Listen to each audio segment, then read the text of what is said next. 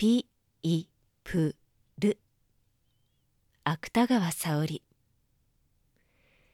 民話を描く。この一年の間に随分たくさんの日本の民話を読み漁りました。